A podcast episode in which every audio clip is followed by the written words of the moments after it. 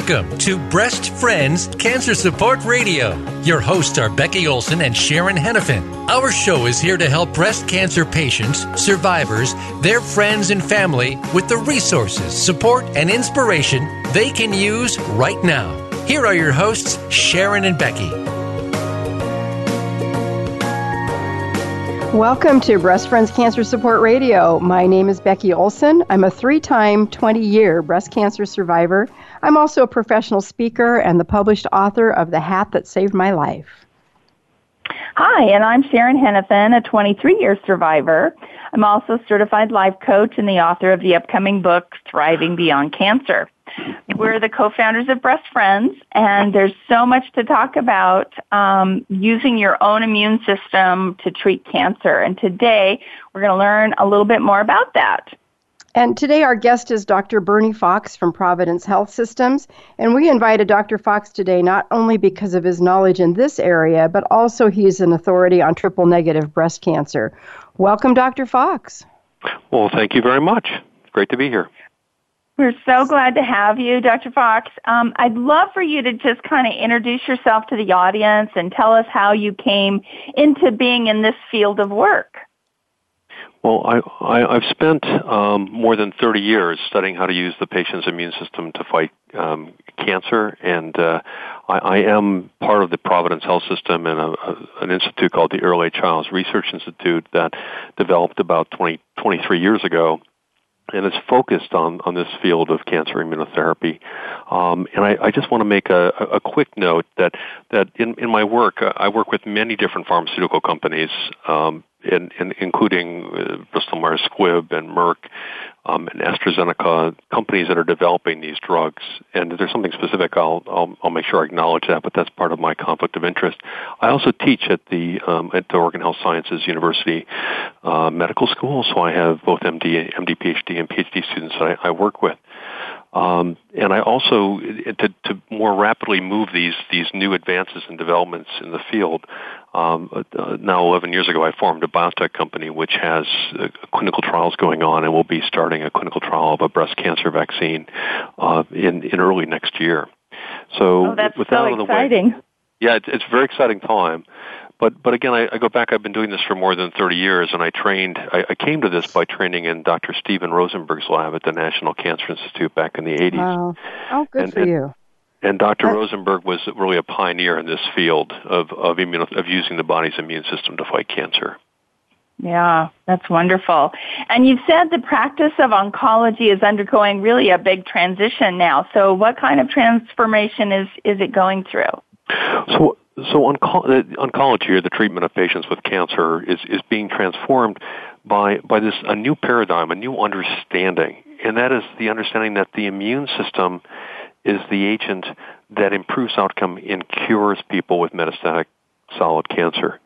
Uh, this is a fundamental shift in our understanding of cancer, and it's something that I've been teaching medical students now for more than the last six years. But for the the, the physicians that are out there practicing in the field, um, that that's a very new concept, a relatively new concept. And and while we we've been optimistic in thinking that this was important for for a big part of the last 30 years, it's only been developments in the last five to six years that have made this um, more clear to us, and we've given us the evidence and data to support that. Boy, that um, gives me goosebumps because you don't hear the word cure and metastatic cancer often said in the same sentence. Right, yeah. but now if you you'll see it's on, been on the front page of the Wall Street Journal and the New York mm-hmm. Times and most of your other components. And, and I'm not saying it's easy, and, and we still don't think this happens. It doesn't happen to many patients, but the better we understand what the basic principles are and, and this is why it's, it's so important and why I welcome the chance to be on your, your show today to talk about this because it, it there, there's so much that people need to uh, appreciate in order to be able to make that leap of why do we think we can cure patients with cancer? And then it's going to it's why it's so important that your your listeners if they if they're thinking or they have have breast cancer are thinking about looking at clinical trials that will hopefully ad- address these questions and, and, and help us develop uh, those those those potentially curative treatments. That's amazing. Yeah, having a vaccine uh, you know, to to work with breast cancer, that would be um, um, amazing. So, are these trials that you're talking about? Are they actually for metastatic patients? Um, there, there are uh, currently. I think there are. I just looked this morning, and there were seven um, clinical trials open for patients with triple-negative breast cancer. If you go to clinicaltrials.gov and put in the word triple-negative breast cancer and immunotherapy. There, there, are likely more trials that are open for patients with immunotherapy than that because there are many trials that are early that will take patients with almost any type of cancer. But but there are already a, uh, a number of trials that are focusing on uh, the, the triple negative breast cancer patients, and, and maybe we can talk some more about some of the new drugs that, that that we're very excited about. At least one of the drugs we're very excited about for for, for triple negative breast cancer. And yeah, I think definitely. that that'll be great, and, and, we'll definitely get into that. But I, I, have a question about immunotherapy because you know we've had um, various people on our show who have talked about this. So Sharon and I have a pretty decent understanding of it. But can you just for our listeners kind of explain because I think a lot of people are under the, the impression that uh, we're talking about curing your, your cancer with broccoli, you know, and things that yeah. build your immune system. And we know it's more than that. So, can you just give our audience of listeners just kind of a basic idea of what you mean by immunotherapy and, and how does it work? So, so let, let me first come back and, and, and step back to, to a basic understanding that, that many in our field now accept, and that is the concept that we think all of us develop cancer over our lifetimes. Mm-hmm. Uh, and and but we're able to take care of it. We're able to eliminate it, just like we're able to eliminate a viral infection or a bacterial infection. We can eliminate the cancer.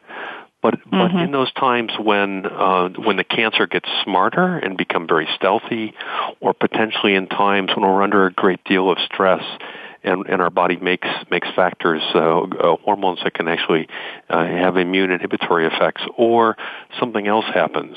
Um, the, the cancer gets an upper hand and is able to grow out, and so we're no longer, you know, able to eliminate the cancer, and so the cancer grows.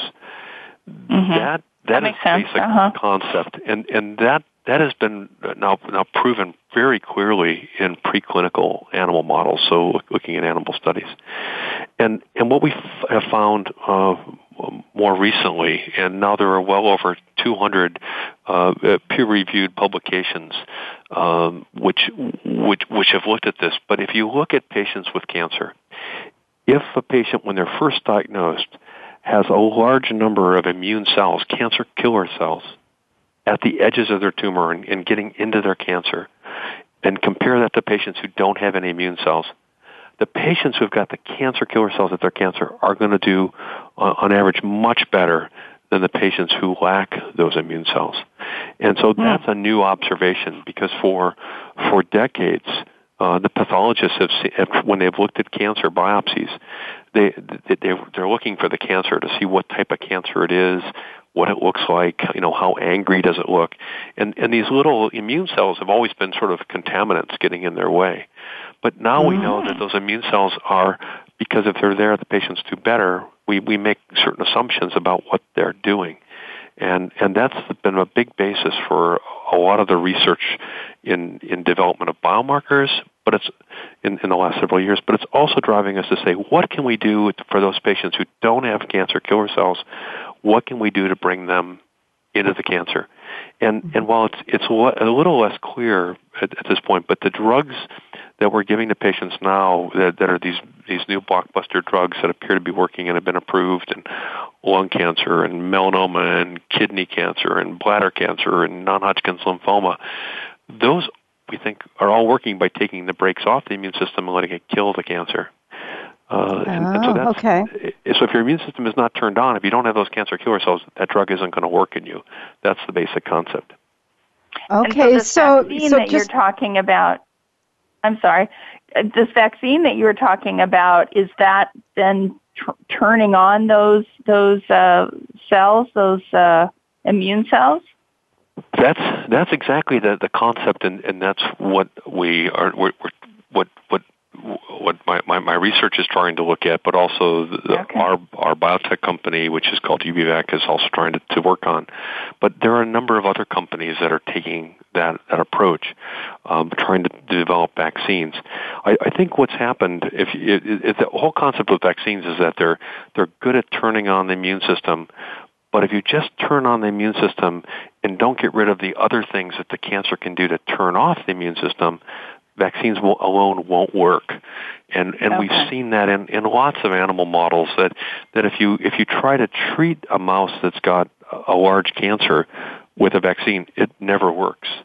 But if you mm. combine it with something else, you can uh, you can actually see very very pronounced effects in many models. So okay. so this, the concept is, you know, can you educate a patient's immune system to see their cancer? Now, now other people, other other investigators are thinking that that possibly um, chemotherapy or radiation might also educate the immune system to to fight cancer, and and and that that may be be true, but but the data that we have seen with these these studies like the immunoscore, where we're looking at before a patient has any treatment, we look at their tumor. If the patient doesn't have kill cancer killer cells in their in their tumor, it, it doesn't make any difference what treatment they get. You know, they're they're going to do on average less well than somebody who's got lots of immune cells. So, so we think that's it may it may do that. It may turn it on, but we could make it even better potentially if we had a vaccine, and that's mm-hmm, where mm-hmm. we've been focusing. Wow, you know, it's just such an interesting area because you know there's so many people that that I mean, this is this is just exciting. I don't even know where to go with this. It's, you know, when I think about when I went through, because I've gone through this three times, and when I went through it, you know, 20 years ago, this was not even a conversation. There was, you know, it wasn't really about your, you know, trying to do something to turn on your immune system. It's kind of like it either worked or it didn't. And you know, we we used, I believe, in visualization and using, you know, our our body's mind and and brain to kind of visualize sort of turning it on. Dr. Fox, you might kind of think this is humorous, but maybe this is along the same line. When I was going through my chemo, I used to picture in the chemo, I'd be sitting in the chemo chair and I picture these little itty bitty little army guys with their little, um, you know, weapons being injected into my bloodstream, and that those little army guys were on a search and destroy mission to destroy every cancer cell in my body. And I would lay there and just en- envision that happening. And so to me, they were my cancer killers. And so what you're talking about is turning on our own natural, you know, immune system to be able to do that same thing on that kind of search and destroy mission. Am I am I getting this picture right you, in my head? You're get, you're getting it exactly right. And I would just cool. say that the the idea of visualization, I'm I'm not against that at all, and I'll, I'll tell you briefly why. It, in the in the old days, we thought that these immune cells were just going through the blood, and and how could your your nerves, your your brain function, sort of impact them? Well, well, now we know that the brain has nerves that go out to every immune organ, to the lymph nodes, to the spleen, and so we know that those nerves can release um, little drugs, little hormones, and that the the immune cells, the cancer killer cells, have got receptors for those. So we now know that that these the, the, the nerves can control potentially control immune cells. So the idea that you could potentially use visualization, while it's not been, been proven, I think it's it's well, and, and many people would still consider it a stretch. I, I'm patients that I discuss this with. I, I, I tell them, I, listen, it's it's it's possible that there are things that would be beneficial, and it certainly isn't going to hurt. Um, so I, I'm I'm sort of a fan of that. You know, you're thinking of the armies. I'm thinking of the little Pac-Man cells. Yeah, kind of I think that was Sharon's thing yeah, too. If I remember. yeah, and, and and percolating through your tissues, and and that's. Part of what's different about this in terms of if you think about a drug that you have to take every you know chemotherapy is you have to take every two or three weeks until and and and then it goes away and then it's not there anymore the immune cells these cancer killer cells if you can turn them on they can live throughout your whole lifetime. And they wow, continue really? to circulate. They continue to. They can multiply. They also will, will die off at sometimes, but they're they're always there, and so they continue to sort of percolate through all your tissues, looking for that cancer once you turn on the right kinds of cells. That so is that's so why exciting. You know, yeah, let me ask well, you about DCIS because you know mm-hmm. DCIS, which is ductal uh, carcinoma in situ, which, you know, I'm going to let you explain the medical term for that. But there's a lot of controversy around early stage, if it's stage zero DCIS or stage one DCIS, is it necessary to treat it or is your body's own immune system more likely to take care of it? Can you speak to that? Because that, that is really a question that comes up with us quite often with our patients. Yeah. So one, um, I, I'm of, of, course I'm a scientist and I'm in, in immunotherapy and, and I'm not um, uh, a, a, clinical person, so I'm not going to. But but so I I, I think there, there's a big question. It's not just for DCIS, but it's for many types of cancers, and in, and the, the data that um, that, that we've just actually done a, a, very large study on. It's not in DCIS, but it's an early stage colon cancer. And we've done now almost 3,000 patients in 13 countries in a large standardized study that was just presented at the, at the big American Society for Clinical Oncology meeting. But, but it looks like in those cases that it's, if you get early stage cancer and you've got lots of immune cells those patients are going to have a, a, a, much higher 20 to 30 year survival in, in the 95 to 97 percent range. Wow. And we know that in, in certain types of head and neck cancer, um, in some new data that, that has not yet been published, it looks like a, a very similar finding. As you start to look at if, if there's early stage cancer and there's lots of immune cells, it may be possible that those patients are going to do better. The problem is those tests are not yet standardized and validated, mm-hmm. and they have not yet been approved by the FDA or the EMA in, in Europe. And so it's it's it's very hard. But but I, I believe that in the near future, that there are a number of, of, of academic centers and, and, and different companies in the diagnostic space that are working to develop the next generation of these technologies that I think will really help you assess your immune response at the site of your tumor and and then yeah. we, we think we think that that's going to guide uh, the decision on treatment. So today I don't I, I can't really comment on on on the, the DCIS controversy. Okay. Okay. Well, okay. we actually have to uh, take a short break, so we're not done with this part of the conversation. So we'll pick it up on the other side.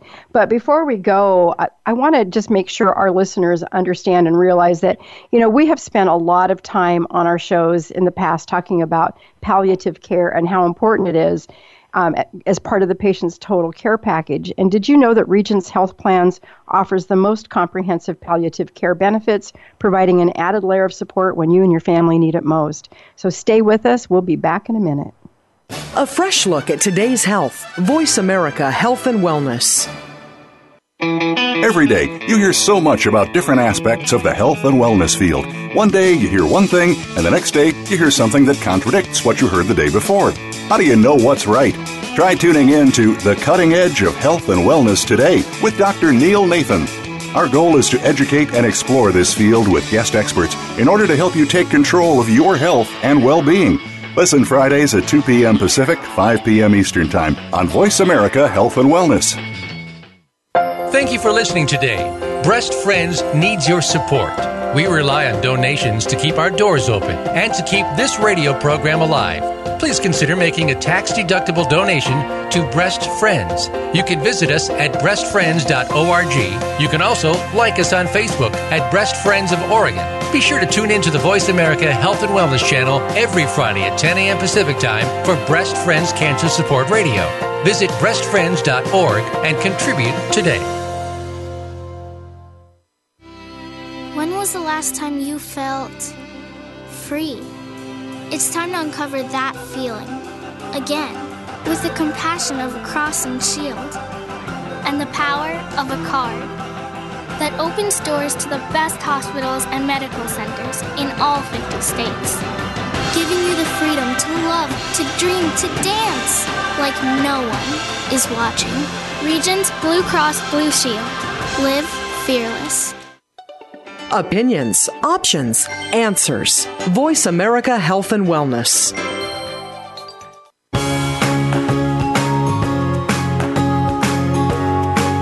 You are tuned into Breast Friends Cancer Support Radio.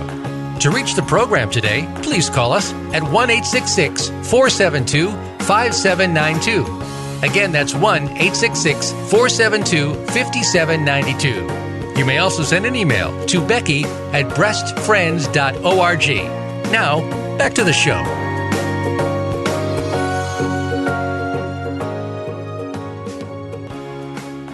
We've been talking about immunotherapy with Dr. Bernie Fox. And Dr. Fox, I know I've heard the terms PD1 and PDL1, but I have no clue what that what that means. Can you explain that for us? Sure. Uh, PD1 and, and PDL1 are, are, are two molecules um, that are present on different cell types, and and PD1, or is called is the abbreviation for program death one, that's present on your cancer. It can be upregulated on your cancer killer cells. When they, when they first start off, they don't express it.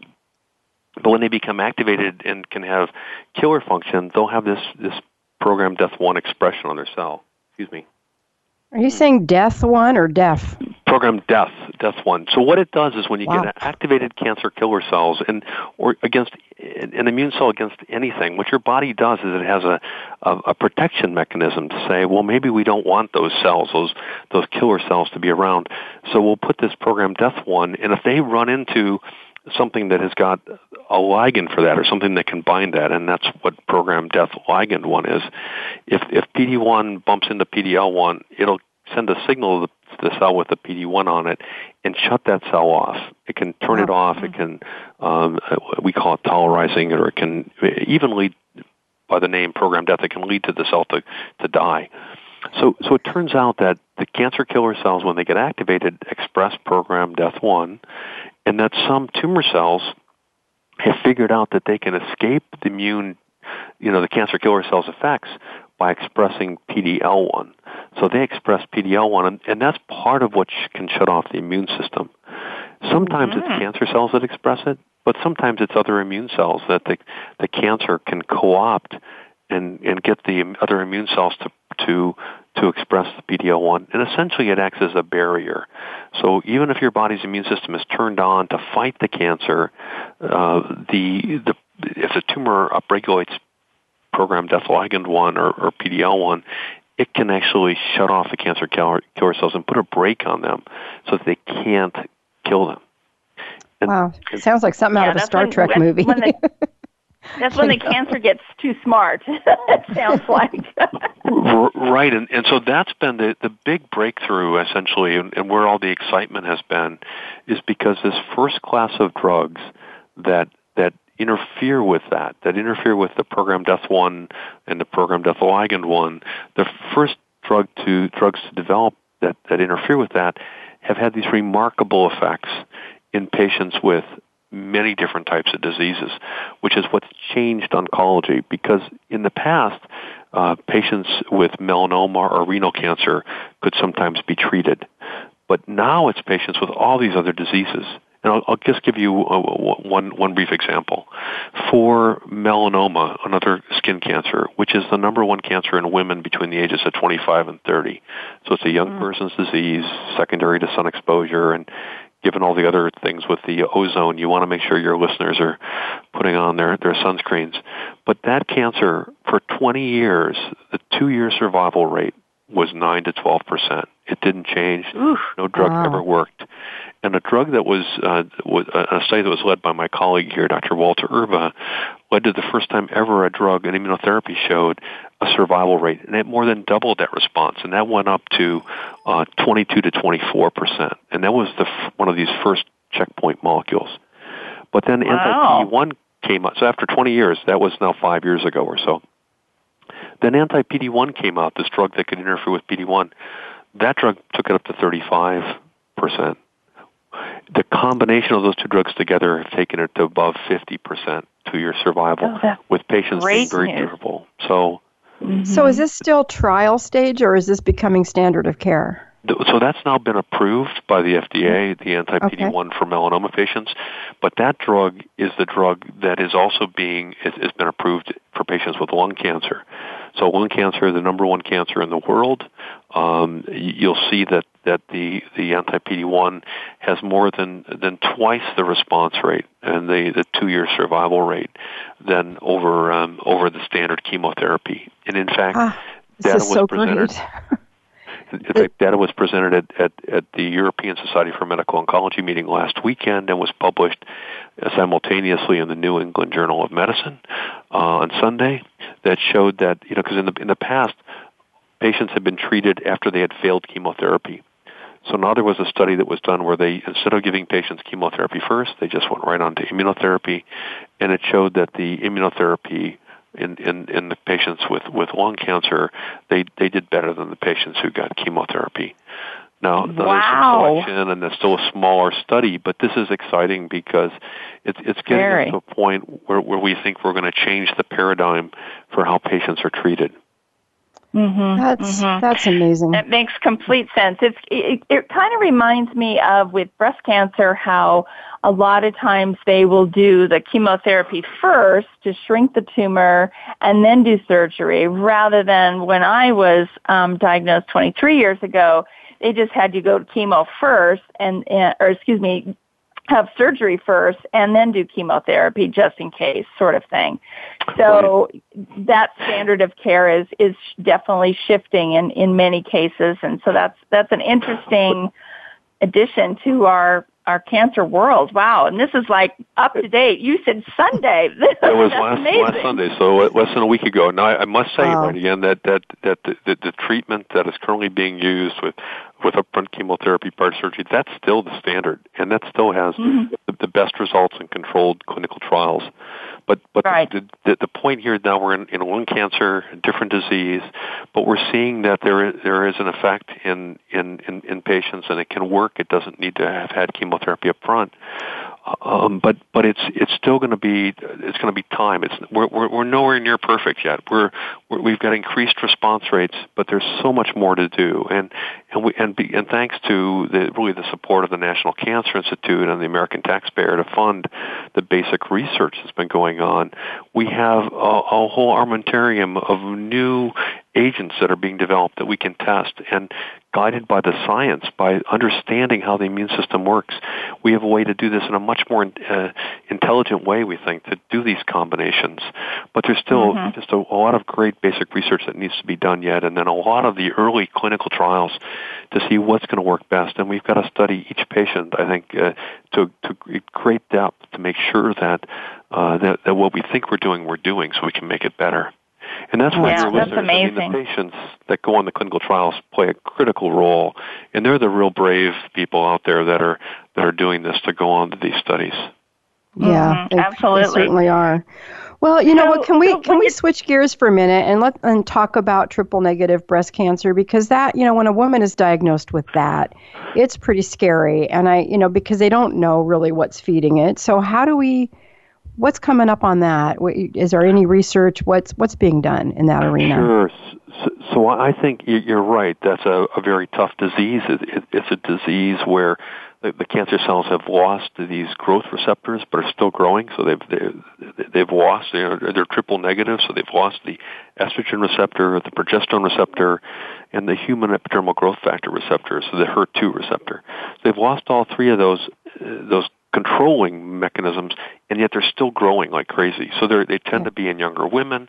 They tend to have a higher incidence in, in, in African American descent and, and, and people from uh, the African continent. Um, and, and also in BRCA1 uh, patients that they, they tend to have higher incidence. So and they tend to be more aggressive.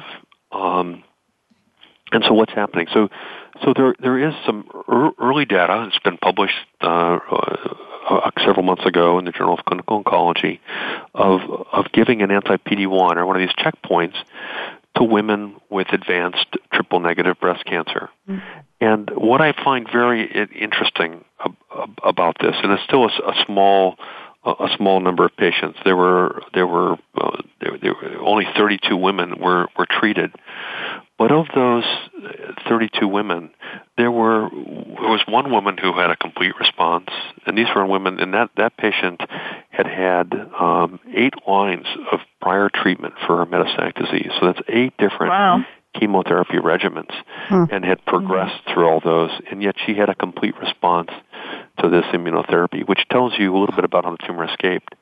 Yeah. Wow. There, there, were there were four other patients, you know, again that, that had partial responses in seven with, with stable disease. But at the time of the publication, they had not yet reached the, the duration of, of the of the, the, the, the disease response. So one of the problems with triple negative breast cancer is that with many therapies, women will have a response, but often, most often, those are of short duration. The response doesn't mm-hmm. last for long, and the cancer can come back again. Yeah, what right. we're finding really exciting, or what I see as very exciting about this data with anti-PD-1, is that it appears that the patients who do respond, it's it's being durable, it's it's lasting, and um, and so again, it's early, it's small numbers, but you don't see durability very often in triple negative breast, you know, durability of response very often in triple negative breast cancer. So we see this as very exciting. And and I think oh, I that, can see, yeah. yeah. Go ahead. You know, for the patient that's kind of that this is all new to, um, you know, when we talk about triple negative, for example, I was estrogen receptor positive, so that means my cancer is feeding on estrogen. And so they've figured out how to shut that off by giving me these aromatase inhibitors that stop estrogen production or at least slow it down or block it. And that keeps it from being fed. And then there's the ones who are the cancers that are fed by HER2, which is um, then blocked with a drug called Herceptin. And Dr. Fox, I remember years ago when when HER2 positive breast cancer was really was not good. And then they discovered Herceptin, and all of a sudden that picture changed. And so they've been able to resolve that. And then progesterone. How do they treat progesterone positive breast cancer? Is that? Well, you, you know, I, I just I'll, I'll come back to the part, but the, the Herceptin was a great example because that's um, another type of immunotherapy, which is using mm-hmm. part of your immune system oh. to, to make oh. an antibody to actually fight and, and, and to bind to that receptor to prevent the signaling. Um, but the, your, your specific question about pr- progesterone receptors, you know, I'm, again, it's the my, the clinical part that I do is has to do with the immunotherapy part, and not so much on the the the, the estrogen or the progesterone inhibitors. Mm-hmm. Um, so I'm not exactly sure what are the right agents for that today. Okay. Okay. But as far as triple negative, at what we're just kind of to recap, your yeah. cancer, if you're triple negative, is not feeding on any of those things. And so the difficulty then is to figure out what is feeding it and how do you stop it. And so what I'm hearing you say is that by um, turning on your immune system, your your body can then figure out how to fight it because it it knows what it's feeding on and it can block it. Am I am I hearing that right? So yeah, I, I think that's that's yeah that's mostly correct. I think the part about they when they're triple negative, we don't I don't specifically know what what is driving the cancer. It's almost like it's in, endogenously it, it's driving itself. So what what we have to do is to say, okay, what is on that cell? I mean, if the cell's growing like crazy, it's making lots of, of, of proteins that, that, that tell it to, to, to proliferate and just keep going like crazy. So those proteins are being overexpressed, and those are all things that the immune system could target. So what we're doing, what we're trying to do with the cancer killer cells is say, okay, there's lots of different things in that cancer. Let's look at trying to, to recognize 10 or 20 or 100 of those. And let's see if we can turn on cancer killer cells that'll see 10 or 20 or 100 of those different targets. And so regardless of what that cancer does, if it tries to shut off one or two or three of those proteins, which it can do to try and escape or evade the immune system, the immune system can still see that there's lots of other things there that it knows shouldn't be there and it can kill those cells. So wow. it's, it's not targeting so much whatever the growth mechanism, it's targeting the byproduct of that. It's, it's targeting whatever the cell's making, at least we think, this is the concept, that whatever it's making a lot of, that it needs to grow, let's go ahead and turn on the immune system to recognize all that and kill those cells. Um, Interesting. Th- that's the basic concept. Okay. okay. That, that's, well, I um, appreciate this, Dr. Fox, because you're taking a very complex topic and kind of breaking it down so lay people like Becky and I and hopefully a lot of our listeners can really understand this system a little bit easier. So thank you for doing that. So let me just ask you a quick question. I know this is kind of um, off the subject a little bit, but I know as a patient, how can I help turn on my immune system better? Are there are there things that we can do to help this process as we, you know, go through these trials and all of these things that are going on? Um, is there something we can do as a patient? So it's this is an, a little bit of a controversial area, but but I think most people appreciate that a balanced diet is something that's important. Um, keeping you yourself active uh, to the extent that you can, and I, I think the idea of uh, we, we know that more and more that um, that being overweight or, or being obese um, uh, tends to to uh, be a bad component for your immune system. This idea of because what it, we know it does is it raises your body's overall inflammation level, and um, right. and so that's that's that's bad. So this, that's going to be the next wave of our of our cancer risk. So the things you can do is eat a well balanced diet, get rest, get some exercise, and and if and, and I think try to keep your your weight in balance. This just yeah, sounds like great sense. logical information for people who maybe they haven't even had cancer and they want to avoid cancer. If we can get our immune system to turn itself on prior to something like that happen happening, then that could help us avoid our risk. And that just makes so much sense to me. Right, and I, I recently heard the, the chief medical officer for the American Cancer Society speak briefly about this whole uh, impact of obesity on health and it's it is really a, a time bomb for the American population that are mm-hmm. are the fact that we're there, there's a higher percentage of people that are overweight that's going to lead to more what we call inflammation, which is which is just a a, a, a condition in your body where you're going to it, it's going to make you more susceptible to getting cancer. Yeah. So that's mm-hmm. going to be the next. It's sort of like we were exposed to smoking for so long before people started to realize that smoking was important for cancer. And I think this work that I think the American Cancer Society has been doing and, and will be be uh, helping to educate the American population on, it's going to be this whole idea of obesity and cancer risk. Mm-hmm. Well, so one is... quick other question about that too is so if I'm doing everything I can, you know, exercising, eating right, those kinds of things, does that then show that I have more cancer killing cells that you were talking about? That's that's a good question too. So so uh, we we don't know because for for many of those conditions we're not exactly sure what the cancer killer cells are against and we have to have a lot more information in a, for a specific patient to be able to tell how many cancer okay. killer cells you've got in your bloodstream. Mm, um, okay. So that that's a it's a great question. I wish we had a way to easily look at it, but but there there are studies to that uh, that that are are looking to to try and address that and and the way that it's been addressed more clearly is in animal models and in animal models it's easier to ask those studies and it looks like mm-hmm. you can definitely get better res- responses in the mice that have been fed fed a healthy diet and are are are not uh, are, are not obese and and are and their their their activity level is pretty pretty reasonable. Okay. you know what? We need to take another break, so we're going to uh, disappear for, for a moment. Um, if you have any questions about our immune system or about triple negative breast cancer and you would like to speak to Dr. Fox, give us a call at 866 472 5792 and hang in with us. We'll be back in a couple minutes. Step into a healthier you. Voice America Health and Wellness. Thank you for listening today. Breast Friends needs your support. We rely on donations to keep our doors open and to keep this radio program alive. Please consider making a tax deductible donation to Breast Friends. You can visit us at breastfriends.org. You can also like us on Facebook at Breast Friends of Oregon. Be sure to tune in to the Voice America Health and Wellness channel every Friday at 10 a.m. Pacific Time for Breast Friends Cancer Support Radio. Visit breastfriends.org and contribute today. The last time you felt free?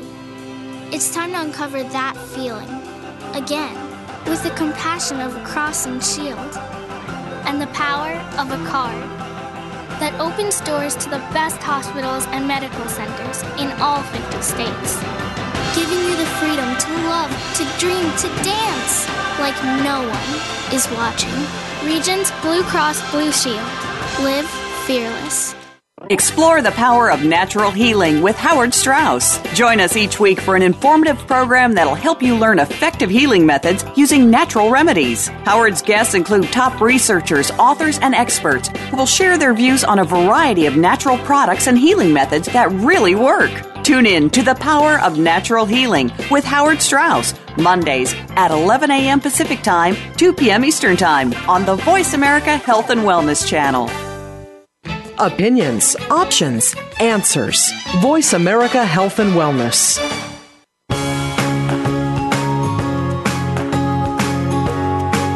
You are tuned into Breast Friends Cancer Support Radio. To reach the program today, please call us at 1 472 5792. Again, that's 1 866 472 5792. You may also send an email to Becky at breastfriends.org. Now, back to the show.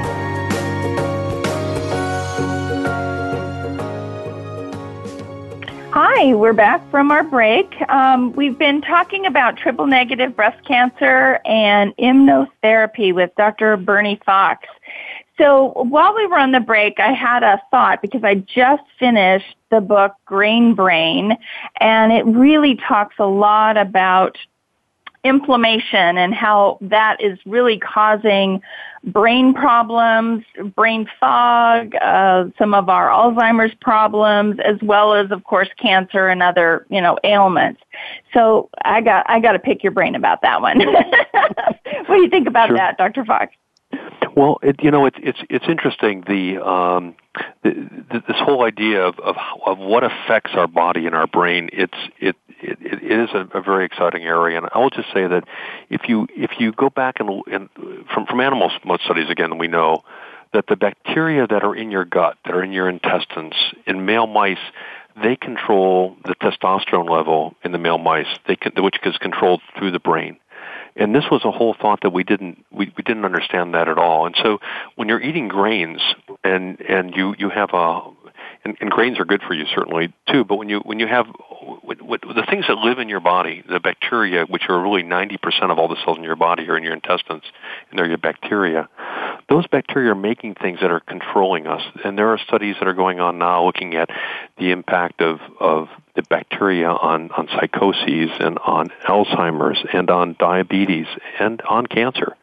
And so we, mm-hmm. we know that the bacteria in the gut can clearly control the immune system in preclinical models, and there's data coming out of clinical trials that suggest that um, that certain types of bacteria may be beneficial or preferential to help patients have their immune system fight their cancer.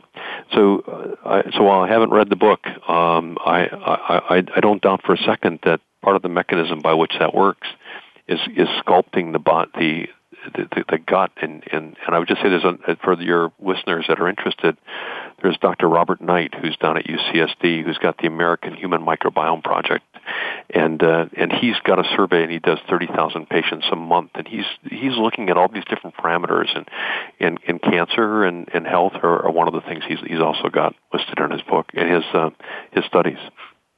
Interesting. Uh-huh. Well, I think I'm I'm really more curious than ever. You know, it, it's a, a, bit frightening when you think about it, um, but again, it makes sense. What we put in our bodies does affect our quality of life and how our body functions. So I guess it does make sense overall. So Becky, you had some other questions? Yeah, I do. You know, we're just, we're coming to the we're in the last segment, obviously, of the show, and I would really love to hear from you, Dr. Fox. You know, what is on the horizon for breast cancer patients? What's coming up? What just anything you can give us that will give us some hope. And with all these billions of dollars being spent on research, it's good to know that they're making progress. So, so why don't you share some of that progress with us? You know, it, it is it is really uh, you you have to realize that for many of these cancers where we've not seen any impact for a very long time, that, that immunotherapy is now having a profound impact, and it's it's it's being proven in, in clinical trials that are being run around around the globe, and it's leading to approval by the FDA, by the European medicine agencies, by the the, the Chinese FDA is, is certainly evaluating all these as well, and Japan has approved uh, the anti-PD-1 as well. So so the, these drugs are coming, and so patients need to be aware that there's reasons for hope. I'm not giving you unrealistic hope. I'm I'm telling you that there are studies that are being developed, some studies that are already being opened, that are that are providing a, a, a potential for effective treatments for patients with, with breast cancer. Some so so some of those I'll just I, I can maybe kind of cover a couple different areas. So so one area is the idea It's it's based on sort of like Herceptin. We you know we talked about an antibody against HER2/neu which can block that growth factor and, and give women with uh, HER2 positive cancers a, a, a positive effect, you know, anti-tumor effect. But there are other other drugs that are being developed that are like antibodies that can actually bind to something on one end But but on the other end, instead of just uh, having a tail, they've got another molecule that binds to cancer killer cells, and those molecules, things like like bispecifics or what they call DARTs. Um, these, these these agents can potentially bring cancer killer cells to the cancer, even when they're not when the cancer killer cells aren't programmed to see the cancer, they can just bring them in there and turn them on and activate them to kill the cancer. So that's a very exciting area. Another area that people have heard a, lot about probably has been these engineered uh, cells, genetically engineered cells. We, we've seen that in, in children with leukemia, it's been amazing, right? These kids who are just dying, 95% of those kids are getting complete responses to wow. to this and this has been a it's it's a miraculous sort of approach. And there are several companies that are developing that technology, um, and it's primarily right now for people with certain types of of leukemias or lymphomas. But but they're also being being developed for patients with with breast cancer, and so those studies are studies that are are, are being opened, and I, I, I uh, you, you'll you'll find those when they when they're popping up on clinicaltrials.gov. The other area is, of course, what we talked about, anti-PD-1. So anti-PD-1 is just the first kind of drug in that class. There are going to be, uh, geez, 50 or 60 other drugs that are going to be all different, different kinds of pathways that are that are using the immune system to to try and augment the, the cancer killer cells so they can kill the cancer better and those are coming. There, you'll you'll find them on, on again on clinicaltrials.gov, and and so those are are are, are working their way, way way through to to patients with with advanced cancer.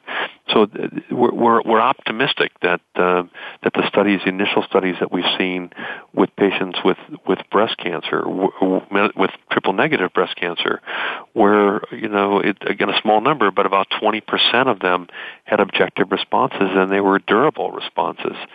That that we can get a higher percentage of patients as we start to do some of these combinations. And I guess the last thing that we're really optimistic about and, and hopeful for, based on again animal data, is that if we can educate the immune system with things like vaccines, where we can turn on the immune response broadly to see many different targets, not just one or two or five, but, but for, for potentially very large numbers of targets. We think that will help us control the cancer so it won't get out of hand. And if we need to add things like the anti-PD-1 or these other drugs which take the brakes off the immune system, that that will help and so we're optimistic about that, again, based on lots of early data in, in clinical trials and, and preclinical models. And I would just say mm-hmm. that, that for women at risk, so if you start to think about your BRCA1 positive women, there, there's a day coming not too distant future where you'll have another option. Instead of looking at bilateral, bilateral mastectomy or every six month mammograms, I think for women who don't want to go through the surgery, the option to take a vaccine and have every six month mammograms will be something that will be coming in the not too distant future. Oh, that is so exciting! I, I, think that's oh, that's wonderful. really something that, that we've been talking about with, with several groups to, to look at that. Um, and I, you know, that's going to be the future. And it's not just going to be for, for women whose children have got BRCA1 or BRCA2 positive mutations, but it's going to be, I think, for more broadly for patients with other diseases as well, men with prostate cancer, men at high risk of prostate cancer, in other diseases. And if you stop to think about it, it's only been a few years since the the virally induced liver cancer w- was a huge risk for people that had um, the hepatitis B virus, but it's been the vaccine for hepatitis B has essentially eliminated that cancer. So our children That's amazing. That could, yeah. You know, so, mm. you know, yesterday I was at a meeting. I was at a meeting, and a and a woman sitting across from me said, with the best of intentions, I know, and and I'd love to have a better answer for her than the one I gave her. But she said, you know, this breast cancer. I mean, it used to be terrible, but people don't die from it anymore, so it's getting better. And I said, Well, unfortunately, you know, we still lose far too many. And she said, Why is that? And I told her because cancer is evil and it doesn't always play fair. so, um, yeah. So, and when can, what kind smarter. of hope? Yeah. What kind of hope can I give people when they make a comment like that? Because I mean, I know it's partly based on just lack of knowledge and understanding, but we do still lose too many women to breast cancer. And it's all these things you're telling us are exciting. So, what can I tell her that the next time somebody asks me that, you know, why are we still losing women? What can I tell them? So, so I'll tell you that, that the things I talked about about your immune system fighting cancer and that we think that people who have got their immune system turned on do better. It's mm-hmm. today, 2016, there is not an FDA approved test that can characterize a woman's immune response against their cancer. Mm. We need to have that. We, this global study in colon cancer is, is leading to the fact that we will have a test like that for colon cancer. But we need that kind of test because it's only going to be with these sort of standardized tests that will let us identify the women who are going to be going to do better, we think, and the ones who will respond to the PD-1 or checkpoint blockades, and and for other patients who aren't going to respond and need much more aggressive treatment and maybe much more aggressive immunotherapy than somebody who's got their immune killer cells there. Mm-hmm. Um, and and that's where I think I, I think part of this has been, you know, it's it's been a black box treating women with breast cancer. We've had your estrogen receptor, your progesterone, your your HER2/neu, a few other markers, um, but we haven't understood what's really keeping it in check. And and with this understanding that the immune system keeps it in check, um, or, or can keep it in check and can help them, and then realizing why it doesn't cure them, we can help those patients but that's that's all recent. That's all been developed the last several years, and and so it's going to take a little more time. But it is coming. It is coming, and there are so clinical trials that are that are trying to figure this out. And and that's why yeah. I encourage that the more people that go on clinical trials sooner, the faster we're going to have an answer, and the more likely they're going to have some benefit mm. from these treatments. You know, we are we are just about out of time, so I want to I want to ask this question before we do run out of time. If you're a patient and you're listening, and you know, and honestly, we have we have women and people who listen all over the the world. Um, we have thousands of downloads a month, and we would love to make sure that everybody that's listening to this program understands how do they get involved in a clinical trial. And I can only give you about a two minute response to that. So, how can they do it? So I think on your link you've got the um, the SIT Cancer link, which is the Society for Immunotherapy of Cancer, which is the largest professional medical society that focuses on cancer immunotherapy. And if you forget the Society for Immunotherapy of Cancer. If you remember Sex in the City, Sex in the City, S-I-T-C, and search that on the web, you'll find that link. And you'll find patient resources, and that will take you to clinicaltrials.gov. It will take you to free information to help educate patients on immunotherapy, and it's all been peer-reviewed because, you know, you can find almost anything on the web that you want to find. This will be mm-hmm. medical information that you can trust um, that's been done with, with uh, WebMD and some other programs. So it's, it's there, but it will link you back to clinicaltrials.gov. The other okay. one to check is the National Cancer Institute. So the National Cancer Institute.gov has got websites and has information, trusted information for patients with, with any type of cancer. And so I, I would encourage you to look at, at those sites and, and they will link you back to the clinicaltrials.gov website. Okay, and if you live in a small community where maybe you're just getting the best care you can get there, can those people still have access to clinical trials? They, they can access they can get access to clinical trials. Unfortunately, not all trials are available in all sites. Um, okay. Some trials are, are, especially the new trials where there may be they're still wondering what the toxicities are. You may have to go to a major medical center okay. um, to obtain those. Uh, but but I, I just, you know, to the extent, and I realize that's a problem with, with our healthcare system, um, mm-hmm. in any healthcare system with population spread over a great distance. But sure. Is there I, any financial support for that kind of travel? Different groups have got travel. I, I know okay. um, our company had a trial, and, and, and we actually provided some financial support to uh, people at, at one of the centers who needed help with travel. So I think that that's okay. possibly available.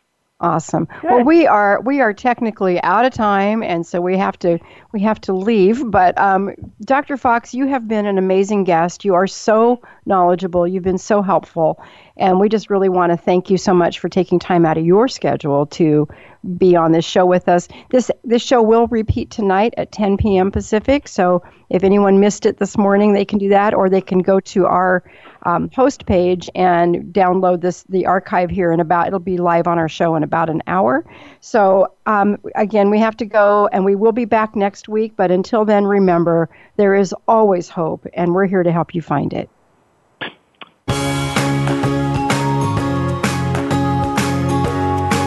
Thank you for listening to Breast Friends Cancer Support Radio.